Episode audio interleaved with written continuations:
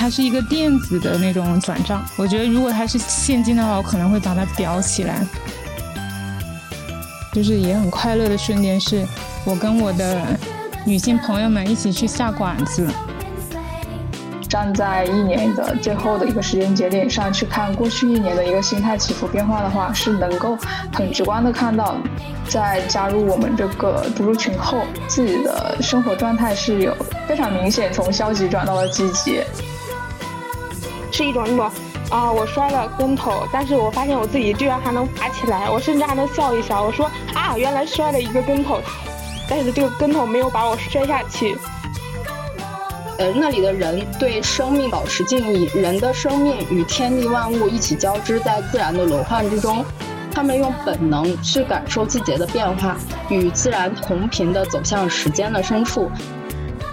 这是我一年的正反馈了，就是由放学读书里面的人提供给我的。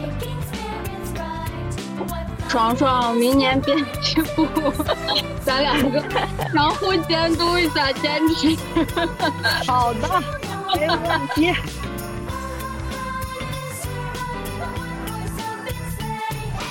大家好，欢迎来到放学读书的新年特辑，我是本期的剪辑师时刻。本期一共有七位小伙伴分享自己的二零二二年年终总结，欢迎大家。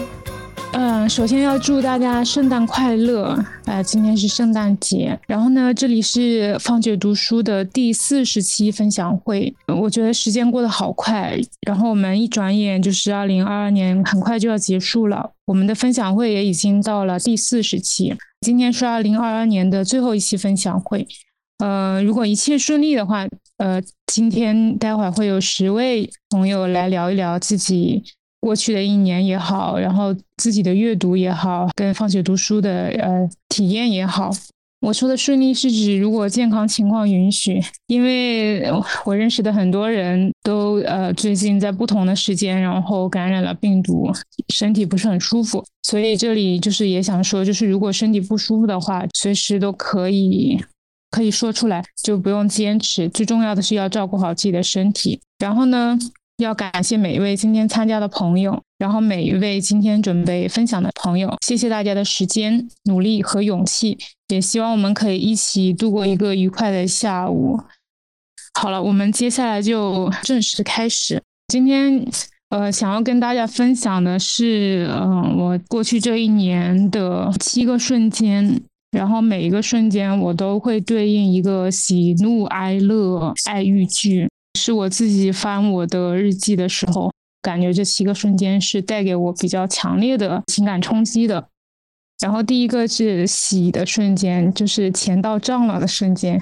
我记得这个时间是二零二二年的十月二十六日，然后九点五十六，然后它是一笔非常非常小额的钱，但是带给我巨大的快乐。呃，原因是因为我参加了一个线上的学英语的打卡，然后每个人每天。必须就是至少学五个单词，然后他要做笔记，要列出单文单词的中文意思、英文解释、词性转换、短语搭配，还有句子运用，然后要用就是用那个笔记打卡。然后我是前后坚持了一百天的人里面的千分之一，或者说比千分之一还要小，就是有一千多个人最终完成了，然后最终拿到了八块四毛钱的奖金，然后我觉得很快乐。它是一个电子的那种转账，我觉得如果它是现金的话，我可能会把它裱起来。然后这是就是我觉得特别开心的瞬间，呃，这种开心的瞬间，在我跑完步，就是跑完一个突破的时候，比如说我一般可能跑个五公里、六公里，但是我偶尔的时候状况非常好，我能跑完十公里。我跑完十公里的时候也会有同样的感觉。然后第二个瞬间是我觉得很愤怒的瞬间。很愤怒的瞬间就是我被我妈催婚的那一刻。我妈是那种就是平常没有什么大事，基本上不会给我发消息或者打电话或者是发视频的那种状况。但是结婚生子就在她看来是非常大的事情，所以我看到是八月二十三号晚上的九点五十六，然后我妈给我发了一个小视频，然后那个小视频就是一个男的，他的 ID 是一个。什么什么介绍所的婚姻介绍所的婚恋介绍所的中年男子，然后他非常自信的就讲啊，年轻人，我为什么要劝你结婚？不结婚你是对父母不孝，不结婚你会失去你的朋友，因为你的朋友都结婚了。不结婚，你老了没有人依靠，没有人照顾你，别人都有自己的小孩照顾你，你没有。然后妈发给我那个视频，我就在聊天框敲了很多字，但是我后面又全部都删掉了。删掉的原因是因为我那个时候觉得，就是我在想，我为什么要在这个时间点反驳一个生活中跟我毫无关系的陌生男人？我的时间不宝贵吗？我的想法不重要吗？我妈她真的爱我吗？然后我就觉得很愤怒，然后无处释放的那种愤怒。后来就是我妈妈再给我发类似的消息，我就一律冷处理，就不回复她了，就是说不清楚这个事情，我感觉。然后哀就觉得很悲哀的瞬间，或者说是很难过的瞬间是，就是我收到我弟给我发的那个短信，就是他说爸爸的那个有一个手指骨折了，呃，时间是在一月九号的下午三点多。然后我当时是在听一个讲座，呃，然后我本来是一边在听，然后一边在拍那个 PPT 上面的图片，就是因为它是一个有一些图片，然后有些内容我想记住，所以我在拍。然后突然就收到了我弟发来的语音信息，然后有一张那个图片就是一个 X 的那个光片，然后我就给他问他我说怎么了，然后他就跟我说了这个事情，然后就接下来就根本不知道这个讲座在讲什么。我我也就是我脑海里就在想怎么回事，然后要怎么办。然后我是到中场休息的时候就可以出去，因为那个位置就是我坐在比较中间的位置，也不太好出去，前后左右都是人。然后我是到中场休息的时候去给我弟回了一个电话，然后就跟他说，就是呃要要让我爸去医院做检查，然后医生怎么说就怎么办。然后我弟就也跟我爸沟通。但是后来我爸也没有听，就他自己就去了一个他信任的中医的小诊所，然后花了五千块钱就给手指做了一个固定，开了一些中药。后面我联系他的时候，他跟我讲，就我感觉他这一套诊疗就顶多是五百块钱，然后我就会觉得很难过。就是首先他受伤的时候我没在他身边，没有办法照顾；其次呢，我也就是没有办法做出那个决定，就是我马上。坐高铁或者坐飞机回去照顾他，然后呢，我又会觉得会很难过，然后但是又会觉得很无奈，然后很乐的瞬间，就是也很快乐的瞬间，是我跟我的女性朋友们一起去下馆子，就是应该是十一月初的时候，然后呃，我们是也是一一群就是呃书友，然后约了去参加一个活动。活动大概可能三点多就结束了，然后呢，就有一个书友问我，他说你接下来有没有安排？然后我说没有。他说那一起去喝咖啡吧。我说好啊。然后还有一个女生，她就说那我也要一块去。然后我们就决定，本来是说一块去喝咖啡，结果呢，在路上就他他们两个还跟另外一个书友就一直在聊古典音乐，聊嗨了，就聊了估计有一两个小时，就站在路边讲。讲什么贝多芬啊，然后，然后我就在旁边听，然后聊着聊着就过了喝咖啡的时间。最后面就大家就说，那要不然就去吃饭吧，然后就去吃饭，就在路上看，然后我们就进了一家馆子，叫王家沙，我以前都没有吃过。我觉得如果现场有上海的朋友可能会知道，它应该是一家那种上海的那种老字号的那种小馆子，价格呢也比较实惠，但是呢做的东西都还不错。所以，我们就进去吃，然后有一个朋友就说，呃，他们家的那个排骨年糕挺好吃的，要点一个。然后那个黄芽白年糕也好吃，然后八宝酱盖饭，然后砂锅，然后最后我们就点了一桌，就在那边吃饭聊天，聊到应该是差不多八点钟，然后大家就各回各家，特别特别满足的一个下午。然后我个人就特别喜欢吃这种小馆子。价格不会太贵，然后它的味道呢经得起时间的考验。最难得的是一起吃东西的时候的人，还有当时的心情是可遇而不可求的。然后下一个瞬间是十二月的时候，我把它定义成是爱的瞬间，因为这一天我一整天都在等一个好消息。因为在那一天之前，就是我有一个同学给我发微信说他住院了，他说他明天早上八九点就是要剖腹产。然后他说，他跟我说他自己想后天剖，因为黄历上说明天不适合求子，但是呢，医生又跟他说，你风险太大，最好不要周末剖。然后我这个同学就是我们认识蛮多年了，就是他的经历是非常坎坷的。我就想到这里，就跟他说：“我说医生比黄历更科学，你听医生的没错。”然后他就问我，就是他是不是很迷信？然后我说：“你可能是紧张了。”他说：“我不是紧张，我是害怕，我好害怕。”然后我就想怎么安慰他，就跟他说：“医生总是把最坏的情况跟你讲清楚，最后都没事的，你不要太担心了。生孩子是需要巨大的勇气，你已经很勇敢了。我相信你的这种勇敢也会带给你的宝宝。晚上好好休息就好了。”然后我还加了两个字：“爱你。”然后他就说回，他就回复说：“明天我生了，跟你说我生的是个啥。”因为他跟我说了他是八九点的手术，所以我就想他肯定是第一台手术。然后我就在网上搜剖腹产的那个手术时间，都说很快，顶多两个小时。所以我就一直第二天在等他给我回一个消息，就是从十一点开始看就没有回复，然后中午一点、三点、下午六点都没有消息，就我就开始很紧张。然后我们有共同的呃同学朋友，就是我也问，然后也没有收到回复。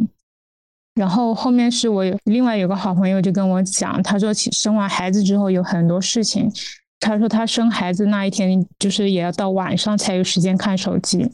然后他就跟我讲了他当时生孩子的经历，大概早上上午九点钟进产房，然后呢差不多中午一点钟开始分娩，晚上十点多才把孩子顺下来。他说他最后就是感觉自己要么把孩子生下来了，要么呢就要死在这个台上。但是他也没有力气了，到最后呢，就是有一个女护士，就是就是压他的那个腹腔，就是往下压，但是呢力气不够，就没有没有动静。然后另外一个男大夫上，就是接着就是把整个身体都压在他身上，最后就把孩子生生下来了。他跟我讲，他当时看到那个医生那个大夫就全身都汗湿了。但我是在想，就是当时那个医生看见的是什么情形呢？想必就是。他肯定是长头发，然后全部都湿掉了，奄奄一息。不过还好，就是我当天在晚上七点多的时候收到了消息，这一切都顺利，然后我们也觉得都松了一口气。我的感受是，生命一路如此艰难，真的值得我们好好去对待我们的生命。然后下一个是，呃，恐惧的一个瞬间。就是我收到了一个消息，就是我一个亲人，就是他确诊了癌症，然后是我姨，就是我妈妈的妹妹，然后是我姨父给我发微信把那个化验单发给我了。当时是九月初，然后中午，然后我那个时候刚刚从云南旅行回来，然后知道了这个消息，然后他是那个诊疗单就写着就是宫颈恶性肿瘤，然后蔓延到了盆腔的两个淋巴结。然后那一天，我就我白天都还挺好的，就是我跟跟我姨父说，就是接下来要怎么办，然后安慰他。那天晚上凌晨两三点的时候，我就特别不舒服，然后起来上厕所，我是用手电筒打光的，就手机手电筒打光，就我不想开灯，觉得太亮了。然后我当时脑子里其实还想着我我姨妈的事情，然后突然间就一阵头晕，然后眼前发黑，整个人我就瘫软下去，然后我就觉得。就脑子就就完全嗯有有很多很多想法闪过，但是身体是没有力气的。然后我就想伸手去打开那个电灯的开关，就想要有一点光。但是我发现我就是把手伸上去够那个开关的那个力气都没有了。后来就是我回想这一天，我觉得一方面我是本来其实身体上是有一些不舒服的，因为我就是经历了从云南回到上海，然后我可能没还没有来得及适应这种。空间的转换，另外一方面的话，应该是我心里的一种巨大的恐惧，然后体现在我的生理上。我其实是非常恐惧这个事情的，就是我一方面恐惧我的亲人确诊了癌症，另外一方面我也恐惧，就是这种生命的脆弱性，它会发生在每一个人身上，包括我自己。后来呢，就是我国庆节回去，然后就去看了我姨，她就是。当时看见他的时候，就他头发就剪短了，然后是我姨父帮他剪的，说怕到时候就是化疗掉头发，心里难过，然后还给他买了假发，就怕他到时候伤心。然后当时看他的时候就觉得，啊，他还好年轻，就是看上去跟我姐姐一样。然后我妈也是说，她觉得太年轻了。她说，如果可以的话，她宁愿跟他换一下，宁愿自己得这个病。我就在这个事情上就感觉到生命真的是太脆弱了，然后这种感觉让我产生了巨大的恐惧。然后在这个事情上，我妈还要趁机就是跟 劝我结婚。她说：“你看你姨父对你姨真好。”他说：“你还是要有一个人照顾你才好啊。”哎，然后我就没有说话，就是我没有告诉他，其实如果我没有结婚，我没有一心的伴侣的话，我是不会得这个癌症的，最起码这个癌症是不会得的。嗯，以上呢就是我这一年，二零二二年的给我带来比较大的情感冲击的七个瞬间，我觉得说出来感觉还挺好的，就跟大家聊一聊。我想说的就说完了，嗯，大家想聊一聊的话，就可以直接开麦。我感觉我跟着小飞的描述，和小飞一起度过了一个多姿多彩的、非常丰富的二零二二。然后我刚还还有一个点我要说，就是在小飞说说你在路边和朋友们一起聊了两个小时的时候，我当时在外面，然后下雪了，那个时候。哇，对，然后就就就下了那么一会儿会儿，就是在你说你和你的朋友聊聊了两个小时的时候，就那么一会儿会儿，然后飘了很小很小的雪花，而且很开心。和小飞说一下，嗯，我听到也很开心，感觉很神奇。对。我想分享一下我听完的感受，就是小飞你讲了七件事情嘛，然后这七件事情我不知道为什么，就是当中有那么几件事情，虽然都不太一样，但是会让我想到两个字，就是脆弱。一方面是我发现，因为。你给我的感受也是这样，我会觉得你是一个很靠谱的人，很靠得住的人，所以我会在想，是不是你周围的人也会暴露自己的脆弱在你面前？因为我感觉你刚才讲的那好几个故事，其实都有一些这样子的成分，就是周围的人可能在你面前展现他们自己的脆弱，或者是焦虑，或者是恐惧，但是你是不是也能扛得住呢？然后你就说到了你自己其实也有恐惧。然后就是你父母的事情嘛，因为我我之前就是你之前讲到的一些父母的事情，我还记得，所以我就在想说，第一点可不可能是你父母认为没有力量，你很弱小，所以就替你担心。然后第二点就是可不可能是他们自己内心的弱小投射在了你的身上，就是他们没办法化解自己的弱，所以就只能把它转向你的身上。这是我想的，然后啊，刚才你还讲到了那个就是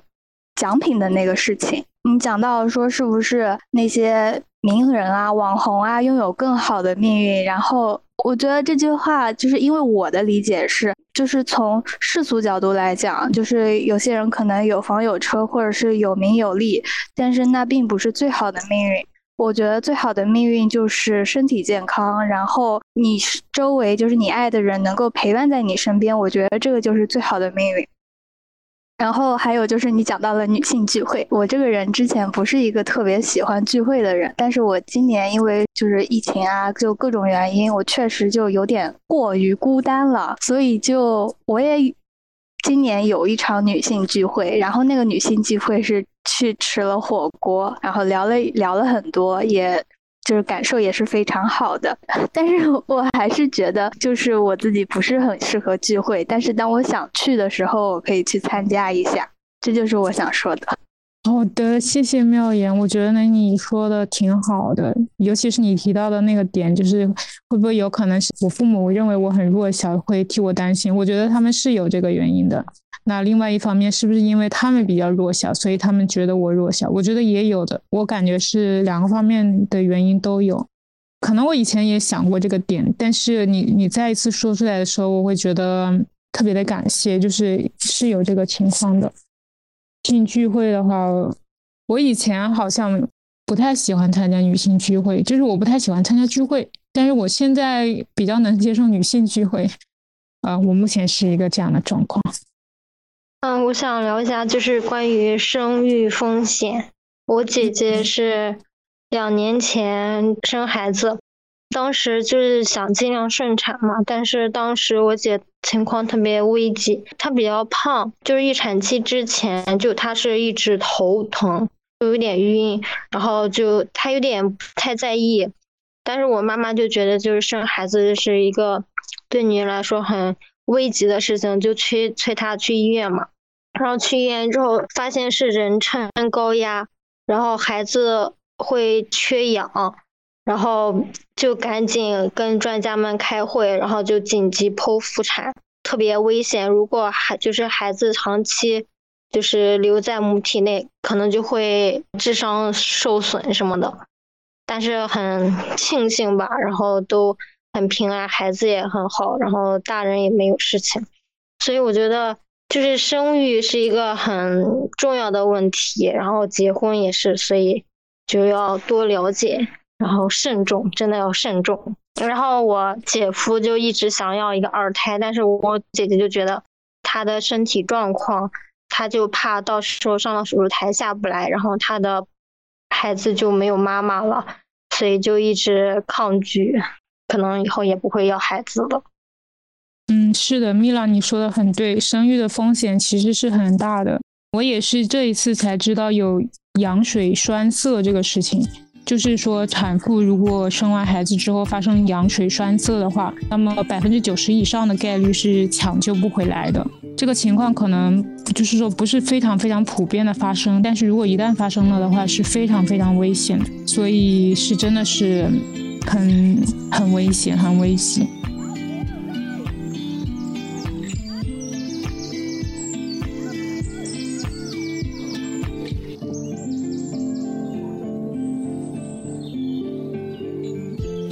我们接下来就请松旭跟我们聊一聊。刚刚那个谁，小飞说爸妈催婚了这个事情，我爸妈跟你爸妈就是说说的那个说辞基本上是完全一样的。就我爸妈不会觉得我是弱小或者是怎么样，他们觉得我也太厉害。但是但是问题是在于，就是他们还是会担心，如果我我现在是这个样子，可是我老的时候可能。不是这个样子，就可能还是会需要一些人的照顾，然后就还是会稍微催一下。然后上次我爸催婚的时候，我就把他给微信给删了。后来就嗯，默默的虽然把他又加回来了，但是就是说我在这个方面其实态度还是挺坚决的。可是就是就算这种样子，他们也还是会觉得我就是需要，就是可能我现在不需要，可是我未来可能会后悔，他会为我这种后悔来提前劝服我说我可能还是需要。大概我就补充一下。然后，这次的那个年底总结的这个会就可办的是太是时候了，因为前两周吧，然后我是一个是感染新冠歇了一段时间，还有就我年底的工作也特别多，就很长时间就没有保持一个学习或者说是我正常的一个生活的步调，然后导致我这一周明明就是已经康复了，就在家闲着，但是也没干什么。就严肃一点的书也一一页也很难读进去，大概看一分钟可能就会 需要玩一个小时，不是半个小时手机，就更别说干一些什么正事儿了。就前两天的时候，我挑了一本那个马伯庸的《长安的荔枝》这种书，对我来说可能稍微我觉得会稍微好读一点，但是也就感觉精力还是比较难的难集中一些。就正好借这个机会，让我要恢复一下我的状态，然后也正视一下我自己那个懒惰。我按照当时大概说的那个流程来说一下吧，就是其实我接触到放学读书，就是是一个非常偶然，在播客上刷到的，就觉得这是一个可以尝试读书分享的一个比较好的机会。我其实回想了一下，其实也就参加过一期的分享会，还有一次是妙言之前那个女性榜样主题的那个茶话会。就这两次分享之后，我就发现我自己在表达方面其实有挺大的短板的。除了我就是公共场合一表达就可能会有一些社恐，还有一点是我可能更擅长一些文字处理，在交流的时候，有时候就如果没有文字的情况下，我可能会有一点逻辑混乱，或者说话题容易被带跑。就有时候其他人可能说话的时候，他想一下他就知道他要说啥，但我就属于那种想好了也会忘记的人，就是真的非常表达性的那种社。而且就是，如果在有文字的情况下，我会更加依赖于文字。就我写东西其实是有强迫症，就觉得书面的东西就要更正式的进行表达。如果夹杂口语，我可能会觉得很难受，就想要把它就改过来。这个导致我没有文稿的时候，就我就记不住我要说什么，然后有文稿就可能就纯靠念了。但后来我发现，就是如果分享的时候，可能更口语、更个人具体的交流，就会比较容易让听者接受到内容或者参与讨论。这个我想我在后面的分享会慢慢的去学习，然后去调整。还有一点是我有时候可能说话的语速就会越来越快，就生怕浪费别人时间的那种。这个也算是我表达能力的一些小问题吧。后来我其实也想过，就像我不太会脱稿表达，或者说一来一回的这种沟通，就是不是跟我们思考的那个快慢节奏有关？我有时候就，比如说我讨论一个问题，除非我对这个问题的判断比较有把握，就我才会稍微多说一点。一旦我觉得这个问题可能我从我自己的认识是不太全面的，我可能就先放着，先不说了。我我后面可能就会好好的再找时间再想一下。但是如果当下我没有想好的话，我的表达就可能说稍显混乱，脑子和嘴就不是很同频。所以放学读书对我来说就是一个学习和锻炼的平台，就是也是可以和更多人交流、发现我自己短板的机会吧。而且没有太多的压力，就是我给我自己分设定的那个分享频率可能稍微有点散漫。前两天的时候，我听越考越糊的那个播客，他们就谈到，就是说播客这种形式，它分享的内容看似时间比较长，但其实它还是比较碎片化的，就接收的内容需要和自己所接触的信息以及话题有所联系，听的时候才会比较好融入自己的知识体系，也会比较好理解。还是从自己的生活经验出发，从自己本身感兴趣的话题，或者说从社会上的一些话题找到共鸣，再表达一些观点。这样子的话，听者可能会比较容易融入进来。所以我后面也想会尝试从更感兴趣的问题出发去分享我的阅读。嗯，可能可以比较好的去改掉我文字就过于僵硬的这种情况。然后下来聊一下我今年的阅读。就我今年的阅读跟往年其实还是有挺大不一样的。就是很多年前的时候，我看到那种阅读博主吧，他一年能读几十本书，然后我这边就属于看着我在，我有在坚持阅读，但是一年下来可能也没有超过一二十本这种情况。后来我就有时候我会去追那个进度，我可能一本书快看完了，我就开始要想我下一本要读什么，然后就码的书单。就可能，我觉得如果我细数我码的书单，我可能我这辈子也读不完那些书。而且就翻看我的豆瓣的阅读记录，就感觉我读的书跟我在房间里面随便乱丢的一些日常用品一样。我经常我也想不起来那些书的内容，也没有办法和自己产生一些连接和共情，就那种一点温度都没有的，然后散落在我的那些标记里面。我以前有困惑过这个问题，但是我也没有困惑很久，毕竟。溪流探信息碳水也还是蛮快乐的。后来我偶尔看到一些将信息转化为自己知识的那种方法论的文章，我才慢慢的开始写一些东西。就是虽然说这个时候我的阅读速度可能会比之前慢一些，但是确实能够更多的记住或者是体会到更多的东西。我看了一下我今年读的一些书，就还是有一点分散，有学习的方法论的，然后有摄影理论的，有。历史类的，还有一些就是我随手拿起来读的那种小说。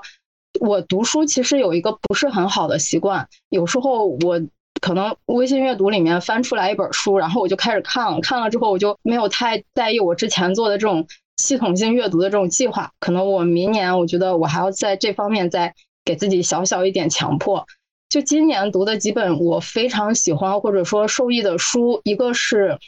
新野道夫的那一套记录阿拉斯加自然的书《森林冰河与鲸》，就是这本书让我看到世界其他地方有更多样的生存的状态，以及他们看待世界的不同的角度，那种人类最原始与自然相处的样貌，他们那当地的人与周围生物平等的共存，我会被那些更古老、更包容的智慧打动。呃，那里的人对生命保持敬意，人的生命与天地万物一起交织在自然的轮换之中，他们用本能去感受季节的变化，与自然同频的走向时间的深处。但那里的生态链其实又是非常单一又脆弱的，就它当地的古老文化与现代文化存在着无法回避的矛盾，以及那里的新一代年轻人在身份认同方面也面临着很大的困境。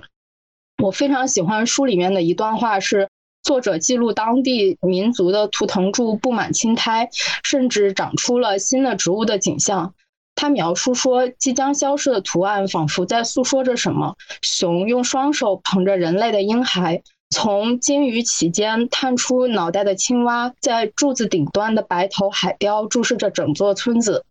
走出森林的白尾鹿徘徊其间，边走边啄食青草。那是自然在人类消失后缓慢又切实地收回领土的风景。生活在这里的人，他们更看重那些肉眼看不到的东西的价值。这些与土地相连的灵物，即使消失殆尽，当地人也不会觉得有任何的问题。他们不会把这些古老的物品放在博物馆中，而是让时间保存所有的风景。人们即使没有亲眼看见过，也能通过树木、岩石与风感觉到它们，理解这些。我非常喜欢这种站在安静的风景里感受眼前一切的感觉。有时候想象下能在这样的风景里发呆，我就会感到非常的开心。还有一本是罗兰巴特的《名士》，这本书中提到的主要的核心概念是：摄影作品或者是图像中所存在的次点，是理解摄影作品如何打动人的本质，并且是摄影作品由客体观看进入观者眼中成为主体理解的关键。本来呢，这本书是我 觉得对于如何观看艺术作品以及当下图像怎样影响我们的一本非常好的书。结果我昨天翻回回顾到这里的时候就非常崩溃，因为刚刚我说的那句话是我在扉页里面唯一能看懂的一句话。就是虽然当时在书里面记了一些想法，但是我已经完全不记得具体还说了一些什么，就没有做。更系统的梳理和记录的情况下，可能一本书看完对我来说还是非常容易去遗忘这些东西。还有一本就是那个呃许卓云的《万古江河》，我也是草草翻了一下，然后我就叹了一口气合上了，还是没有记住多少东西。就是现实，昨天晚上又非常真实的给我上了一课。今年细数，其实我没有输出太多的东西，有几次写的东西和分享会是有相关的。可能就还是有一点拖延，再加上经常还有一些其他的计划把原本的计划打乱。明年我大概会把输出这一部分融进我每一个月的计划里面。今年呢，非常意外的许多情况都看似走向了一个收尾。我是二零二二年年初的时候，因为疫情在家快一个多月，看了《Flomo 笔记》的主理人少南。他在之前写过一些关于知识管理的文章，他所提到，我们不需要收集大量的知识，而是对获得到的知识消化掉，或者分配给他人。这些知识最终是需要加以利用才是有价值的。这个是我今年就是说看看书跟往年可能完全嗯可能不是太一样的一个出发点吧。就这里面最重要的是思考，就是如何利用呃使用这些内容。在方法论方面，就是那本卡片笔记写作法那本书，这些信息我大概研究了一段时间之后，就尝试用那种电子笔记，就是进行我自己的个人知识管理。它给我今年开了一个比较好的头，因为我自己有一些强迫症，就以前的笔记会越在越记越乱之后，就想买一个新的本子进行重新的整理。但如果从头再来的话，其实它的成本是很高的。经常我可能就记录了一些内容之后，我就因为它没有逻辑，然后就把它放弃记录了。但是今年我看下来之后，我记录的东西还是有对我自己有些反馈的。对，然后 Flomo 就是真的很好用，电子版它有一个好处是它比较方便，对于自己已经有的材料进行整理，它不至于从头再来。但是有很多，但是有很多市面上这种软件非常多，它稍微有点花里胡哨的。就效率可能比较低。最开始呢，吸引我的是那个 Notion，它这个软件的排版就非常好看。但它不光是网络同步很慢的问题，现在就是很多好看的排版，它会分散我特别大的一部分的注意力。后来我就用那个 Obsidian，就是作为我个人知识的管理库。就这个软件呢，足够简洁，以及它有非常多的插件可以满足我的功能需求。就是上手它有虽然虽然有一点麻烦，但是它能够做到的是，我不用去适应这个软件，而是这个软件会包含我所需要的功能，就只要我稍微花一点的时间，然后找一下就可以了。就现在，我如果有什么要记录的或者初稿的，都放在这个软件里。但是，就是这个软件它不是很适合随手记录一些碎片，就可能 Flowmo 更适合偶尔在看到什么的时候直接打开一个那个 Tag 进行记录。但是它还有一个问题是，我们就可能记太多了之后，整理这些碎片信息又稍微有点繁琐。今年年初的时候。我还买了一个那个 Wix 的那种纸质的那个计划本，就是这个其实我今年用的蛮好的，就翻了一下，大概大部分时间我都做了一些每周的计划和执行。就虽然有时候也会记录，比如说今天什么也没有干，就是看了一晚上电视剧这种这种这种东西。然后，但是我之前看了一个英剧，叫呃威尔逊的《十万个怎么做》。他的那个里面，他每天会记录就更加生活细节的一些东西，包括他几点起床，然后吃早上吃了三明治，然后后来后面去工作，就非常非常细碎的东西。就这个人，他一天不差的记录了这些细枝末节的东西。他说这个是证明了他是日程管理的奴隶。但是我倒是觉得也还蛮有意思的，就是我看到他这些记录的时候，我会觉得还挺好玩的。就网上也有这些一些电子版手账模板，我。我看了一下，其实有的规划的也还其实挺好的，所以就是说，要说今年和以往不一样的地方，就是把这种电子笔记软件作为知识管理的办法，至少让我今年做的事情有一个很好的记录。这种记录的方式也成为我思考的方式，带来了一点点的创造。不过，就是这周整理回顾的时候，我发现自己可能更多还是在记录，整理的会比较少。其实，知识管理有一很重要的一部分是复盘，就后面可能会花一些时间把这些东西好好整理一下，再做一些调整，就对明年的规划会比较有帮助吧。然后我就是到了年底，我发现我今年没有以前想象中的那种焦虑。一个可能是我平常每天早上起来我就焦虑过了，然后我发现我今年养成了一个比较好的习惯，就是今年其实工作上比以前更加忙了，就事情真的是又多又要用脑子，然后还有就是我需要在办公的时候提高效率，给我自己晚上腾时间，不会把更多杂的事儿带到我就是下班时间里。到了下半年，就这种事情就更更多了一些，早上起来到上班的路上，我可能都要想我今天要做的事情。以及怎么安排比较合理，这个慢慢成了我的一种习惯，就是到单位之后按照计划去做就好了。就算这一周我有几天会懒得去记录回顾每天完成的事项，我也可以在脑子里面再过一遍。就这种提前计划好要做的事情的习惯，我觉得还是蛮好的，治疗了我一部分的拖延症。另一方面呢，我这两年也慢慢的会比较扎实的践行一些计划，就虽然很多时候。计划不是完全能够完成，但行动起来，它就会记呃缓解一些焦虑。虽然今年年底的时候，因为忙碌加上感染病毒，就突然最后一个月什么也没有做，它就过去了。但相比前几年的时候，我那阵儿一到年底，我就会开始焦虑。我这一年好像什么也没有做，就这样过去了。我同事那阵儿还会还会问我说：“你到底为什么在焦虑？”我说：“我都说不上原因，但我就是焦虑。”然后前两天我看到不二的一个 newsletter 的推送，他就说他面对失败的计划，他正在原谅以前那个没有完成计划的自己，好让自己从自责的情绪里面摆脱出来。但是他又负起责任，付出行动去解救那个未来的自己，好像就是说那那两年的我，可能也经常就是在自责自己的拖延和失败，就觉得计划也没有完成什么，但后来也没有做出什么实际行动去尝试改变这些，属于一边躺着一边抱头痛哭的状态。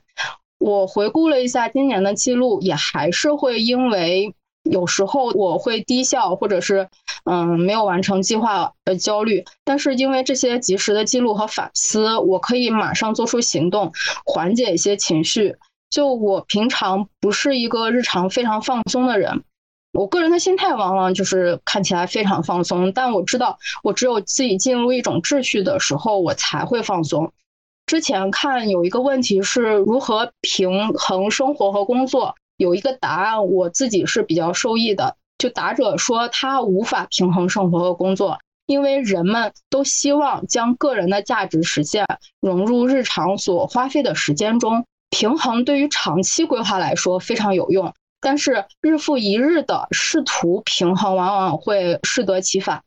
而要更多的忠实于自己的情绪或者责任，但不是情绪和责任这两者要同时兼顾。有时候我们需要抛弃计划而满足我们的情绪需求，而另一些时间我们需要去完成职责而屏蔽掉一些情绪。总之就是要忠实于自己的想法。就我后面也会做出一些整理，然后再调整，让我自己的这个生活状态更属于一个舒适的状态。所以对于未来的未来一年的计划，可能就是先好好整理这一年的积累，然后我终于可以自由出行了。我要好好的先先过这个春节假期，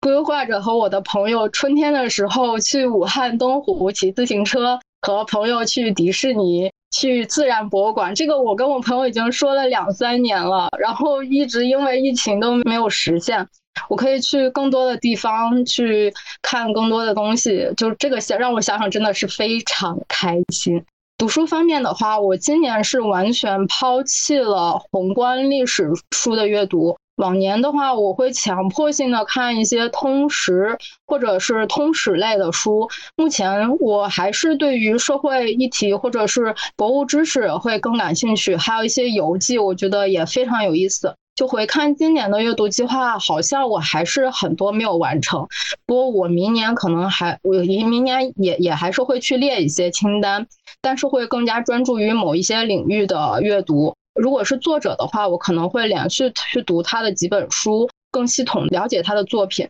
还是要再去搭建一些基础的知识，慢慢找到一些更感兴趣、更具体的话题，然后在不断的就完善我自己的工作流的过程中去提高一些效率。再就是多参加几次分享，输出倒逼输入吧。就还是呃，但还有一些是我自己就是想要设想的，是一些文字平台的输出。这个计划其实我年初的时候大概就列了，但是今年除了两次分享和一篇公号，其他基本构想我也没有完成。上半年纯输入了，属于是。所以想了一下，我对明年其实还是有一点点期待的。就那些没有解决的问题，可以让我继续保持这种学习的状态，在不断寻找自己的方向和调整步调中，可以更有效的践行一些创造。总的来说，这应该就是明年我的计划。希望明年没有那么多影响我情绪的事件发生。可能未来一个月，我都会再好好的总结和整理，然后再对后面的做一些规划吧。当然，我可能还需要再多写一些文章，让我的文章输出的那个速度，就是可能效率更快一点。我其实现在写文章，我觉得我还挺慢的。然后还有一个就是我今年的花儿我都养的半死不活的。我们的北方真的是太难种绿植了。我明年打算要好好的养活几盆北方的绿植，用真心养活它。分享大概就是这些。就刚刚小飞说自己起的那个时刻，我想补充一下，我跟他一样，我之前幻想过自己。未来可能会用我的一些创造去赚的一些即使不多的财富，就可能他只有一点点钱，但是我觉得这种这种状态我会是满足的。希望明年可以做到这一点吧。就也希望明年可以继续和大家一起玩。大家圣诞快乐！我们外面也下雪了，而且下的还蛮大的，是可能温度原因没有记住，就还是挺快乐的。然后我看了一下，有些人。问我说：“早上起来已经茫然了，我干点啥？”早上起来的时候，你可以想一下，我还有什么任务没有完成？然后我这个任务完成，大概我可能会需要花多长时间？我要怎么把它跟谁去沟通？我要怎么把它去解决？就是我会梳理一下，梳理完之后，我的情绪真的会变得比较好。就是可能我把这个焦虑的情绪，我就把它排解掉了。好，我来先说一下。首先，呃，谢谢松旭。然后虽然说你的声音你觉得可能会受影响，但是我听起来是觉得特别特别清晰。然后你呃提到那个放学读书，然后你说当你发现了自己的短板，然后脑子和嘴不是很同频，我也有同样的情况。然后我觉得就是多表达、多尝试，会有一丢丢进步。而且我们现在也正在这么做。然后你分享的那个记录阿拉斯加自然的书，呃，那个书我没有看过，但是听你分享，我会觉得特别神往那种人与自然共存的图景。呃，那个书的名字我跟你确认一下，是叫《森林冰河与鲸》吗？对，它是一套书，你可以搜一下那个作者的名字，他是一个日本的在地的摄影师，叫新野道夫。他那套书是理想国出的《森林冰河与鲸》，还有其他两本儿，但你搜这个应该就能出来。它三本小书非常的非常的小，然后非常适合在手里面拿，设计也真的很好看。但是它后面有一本其实不太好，是他在各个大大学里面做演讲的，他的演讲稿就会有一些重复。那本书我觉得一般，但是其他的书还是很好的。嗯，好的。然后你有提到那个系统性的阅读计划，因为我自己的阅读就是非常的零散，就我可能这段时间对什么书感兴趣，然后我就会去读它，然后我下一段时间，呃，我的兴趣可能就飘到别的地方去了，然后我就读别的了。所以我是非常非常零散的那种阅读，就是没有计划。所以我会特别好奇，就是你那个系统性阅读计划，呃，是怎么做的？你应该刚刚也有稍微提到一点点，但是我想就是请你再聊一聊，可不可以？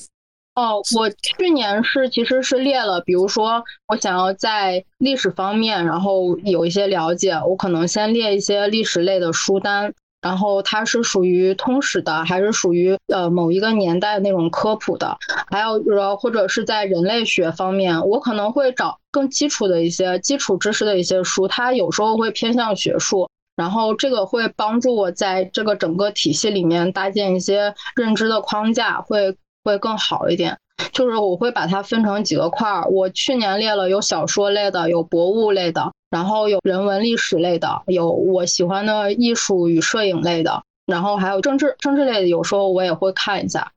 嗯，大概先把它先列一下，列列出来了之后再看，我可能就按每个月去排。我这个月这个书，我可能它我按它它的页数来排，我是要看一本还是要看两本？但是有时候我我我确实存在，比如说新出了某一些书，然后它的评价比较好，或者我在博客里面被安利到了什么书。我可能也会临时的去看，然后就会打乱这个计划。但是总的来说，我可能还是在这么一个领域里面去看这些东西，就是我所感感兴趣的这个领域里面去看这个东西。其实那个卡片笔记法里，它有一个非常科学的方法，就是它按照你的领域，然后还有专业这些去一层层分解你需要你想要获得的知识，然后从最基础的来找到自己所感兴趣的问题去看东西。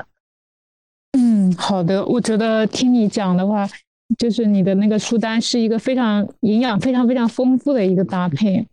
然后我感觉好棒啊。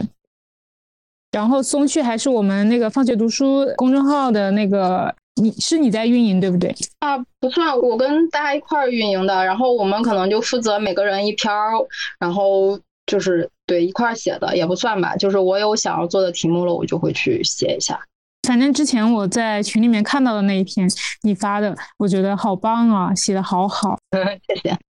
我我找到了它，它其实就是说这个知识管理，它是一个一个是 inbox，就是所收集的资料，然后一个是你的领域，然后一个是你自己的项目。这个项目其实就是以问题为主导的，然后再再接下来就是你收集到的资料，就这几个方面去对自己的知识进行一个系统的梳理。那这个东西其实说起来简单，实践出来我觉得还是挺麻烦的。最重要的是这个项目，这个项目就是你由你自己的问题出发，你所想要知道的一些材料都可以塞到这个项目里面，最后它可能就会自然的生长出来了。嗯，好的，就是你刚刚讲到那个输入跟输出的那个事情，我还想跟你分享一下我的体验。我以前看书是蛮快的那种，有一点点求速度，就是可能看完了然后就把它放掉了。就是我可能会在这个书里面得到一些我当时很感兴趣，然后印象很深刻的东西，但其他的东西就可能看完了就忘了。然后我今年阅读是比往年要看的更仔细，我可能看一本书，我可能不止看一遍，因为我我看我看第一遍的时候，我可能会稍微跳着看，就是我有些东西是漏掉的。然后我可能会多看几遍，然后我会发现，就是多看几遍之后，就会有一个更加立体的认识。可能一开始是一个比较平面的，或者说只有一个层次的，后面多看呢，会觉得就有一个更立体的感觉。然后看完之后呢，我会发现我能记住这里书里面说的很多东西。可能就是有别的书，然后在讲同一个话题的时候，我发现我会更好的去理解，呃，有一个基础在那里，这个感觉挺好的。然后，呃，就是我读完可能一遍、两遍、三遍、两遍吧，可能我读完之后，然后我可能会自己去用文字去去写出来，就是我在这个书里面到底看到了什么。然后在去做这个梳理的过程中呢，我又会发现有些地方我连不上，连不上，然后我又要重新去查，就是这个地方到底是怎么回事。这个过程会让我觉得很受益，就是呃，相比于我以前就是特别快速的阅读，呃，这样一种更仔细的阅读，我会觉得好像是更加更有满足感的一种。然后我觉得就是呃，输输入之后有输出的话，其实是一个很重要的过程。就是如果是呃输入之后如果不去输出的话，我理解就是可能它会有一个遗遗忘曲线，然后会很快丢掉很多东西。但是如果输入之后有一个输出的过程的话，它可以有一个很好的一个巩固，然后就能记得更多。这个是我的感受，就分享一下。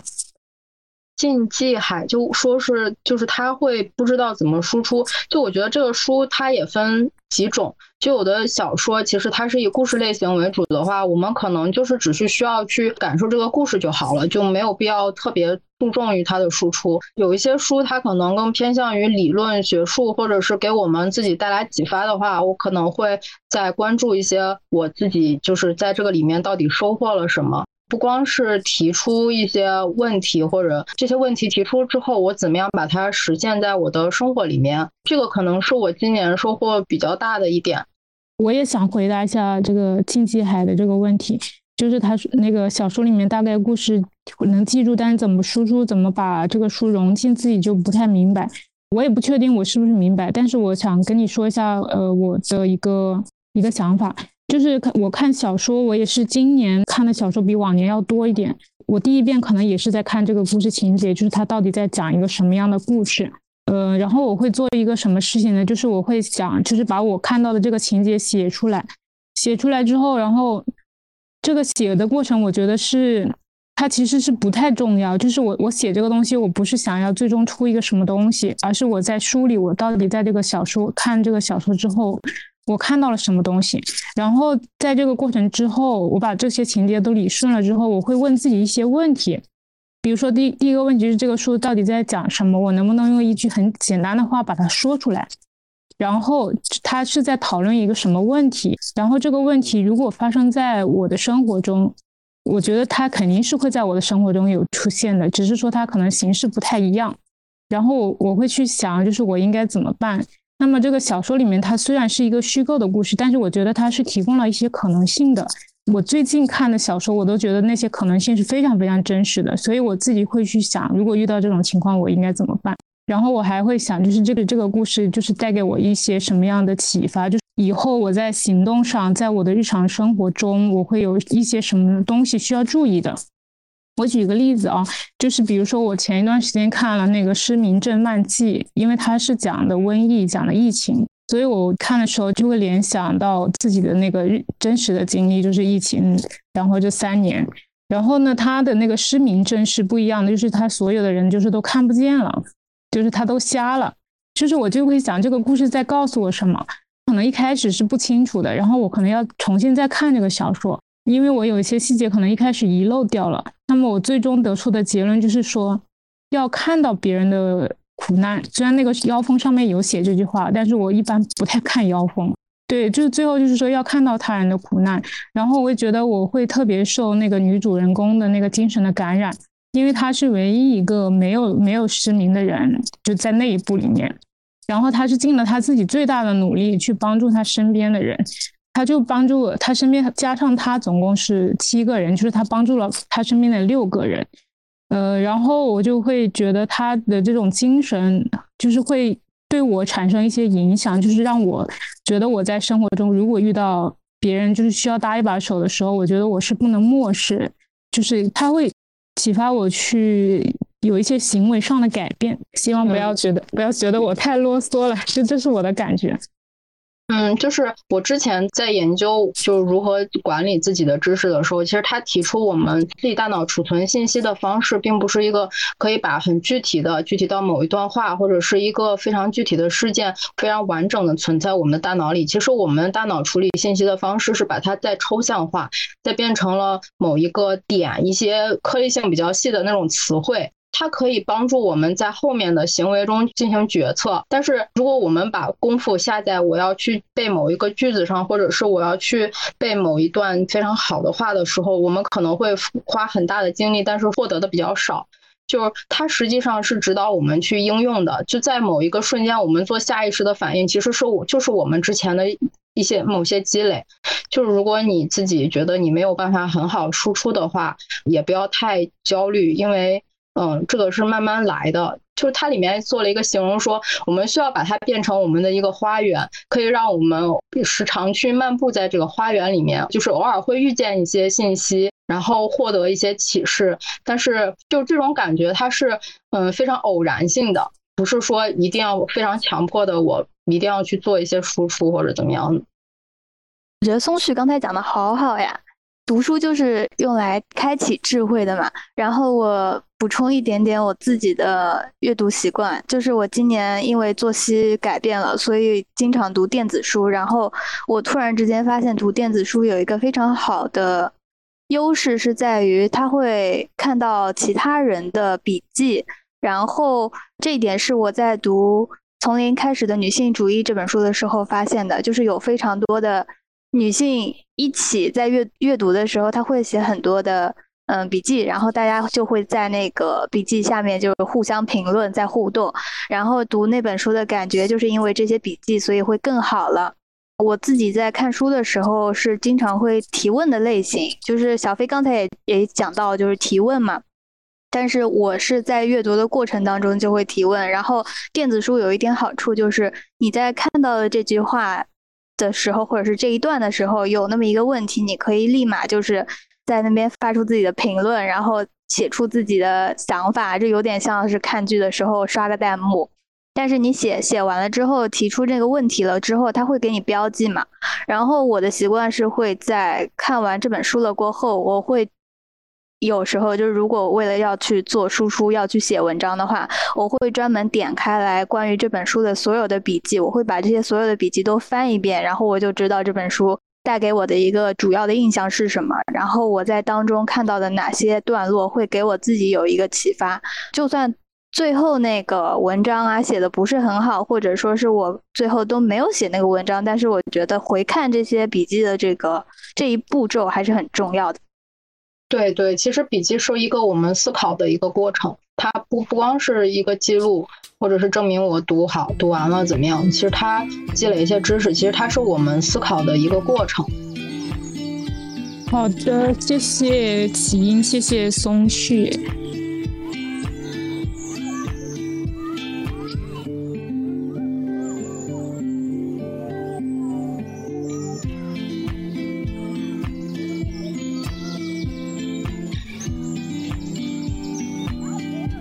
我们就